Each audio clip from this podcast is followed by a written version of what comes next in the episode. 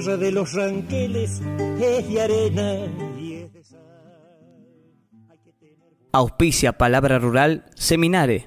¿Qué tal amigos? ¿Cómo les va? Sean todos bienvenidos a Palabra Rural. En esta edición volvemos a referirnos a la raza ganadera limusín, una raza bovina productora de carne por excelencia y para eso nos trasladamos hasta eh, el establecimiento La Madreselva, ubicado en la zona de Balnearia, en la provincia de Córdoba, y ahí conversamos con Pablo Bender, que tiene cargo el rodeo de la raza limusín de La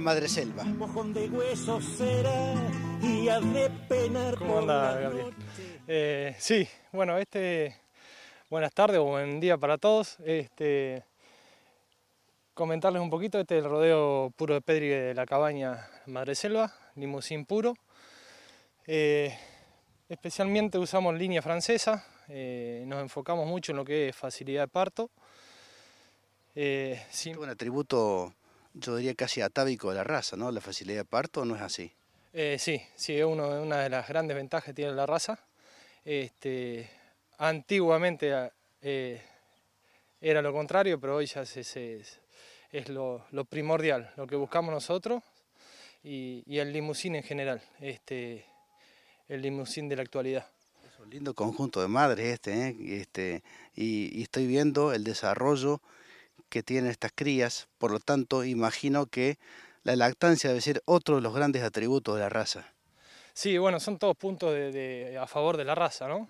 Eh, facilidad de parto, eh, la- el tema de la maternidad, leche y, y, bueno, obviamente lo que es la producción de carne, ¿no?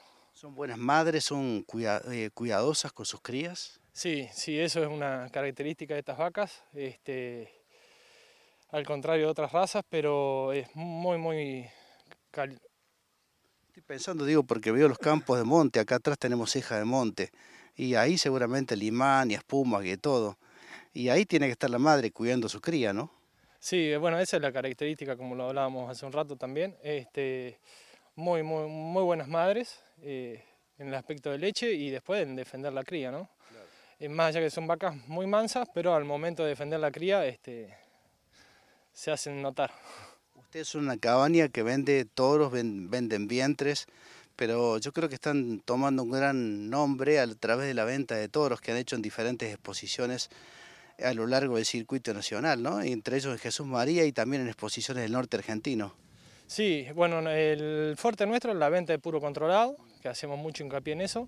Estamos recién incursionando un poco en lo que es el toro puro de Pedrigue y algún que otro vientre, que todavía estamos en desarrollo de, los- de los campos ganaderos.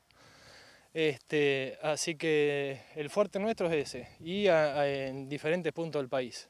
Como bien dijiste, Jesús María, uno de los fuertes, norte, todo el norte del país, hasta Salta, este, Entre Ríos, Corrientes, eh, bueno, toda la zona de Santa Fe, hemos estado provincia de Buenos Aires también, y bueno, queda todavía, obviamente, Córdoba este, a full.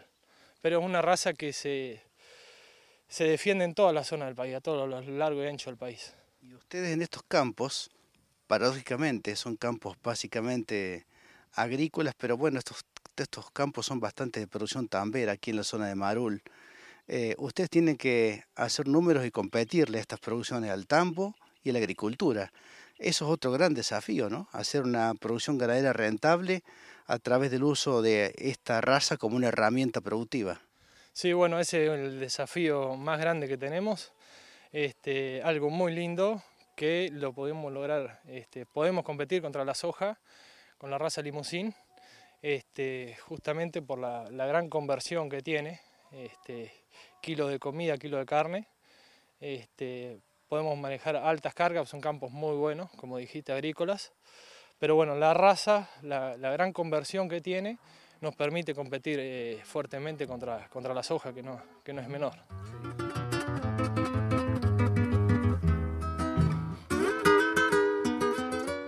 Que es un orgullo que, que poder mostrarlo. Este, son vaquillones de 15 meses y a su vez un dato muy importante son vaquillones que se les realizó destete hiper precoz, que no es menor, que se destetaron con entre 60 y 70 kilos a los 30, 45 días. tuvieron todo su proceso de recría en el corral hasta los 220 kilos y de ahí pasaron al, al corral final donde llegaron con una recría más liviana este, hasta la inseminación, donde pesaron las más livianas 350 y las más pesadas llegaron a 450 kilos. Esta otra cuestión, ¿no? este hábito gregario, esta, esta docilidad, ¿también es atributo del rodeo? Sí, bueno, eso, eso va en, cada, creo que en cada cabaña. ¿Tiene que ver el manejo?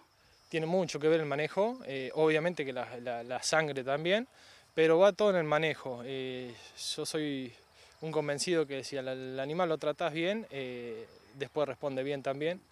Donde no se manejan perros, caballos dentro de los corrales, todo con bandera, buenas prácticas ganaderas, es lo que hacemos mucho hincapié y, bueno, eh, se logran estos resultados, ¿no? La vaca mansa, este, dócil, se puede manejar muy bien. ¿Y? Vamos a tener cerca de 200, 220 toros eh, en 2022. Este, ¿Se colocan con cierta facilidad? Gracias a Dios sí, eh, venimos este, ya hace un tiempo que en mes y medio, dos meses, máximo tres, depende de alguna exposición que se nos estire un poquito, pero se nos va la totalidad de los toros. Eh, mucha demanda durante todo el año, pero bueno, gracias a Dios este, nos quedamos siempre sin, así que quiere decir de que vamos por el buen camino.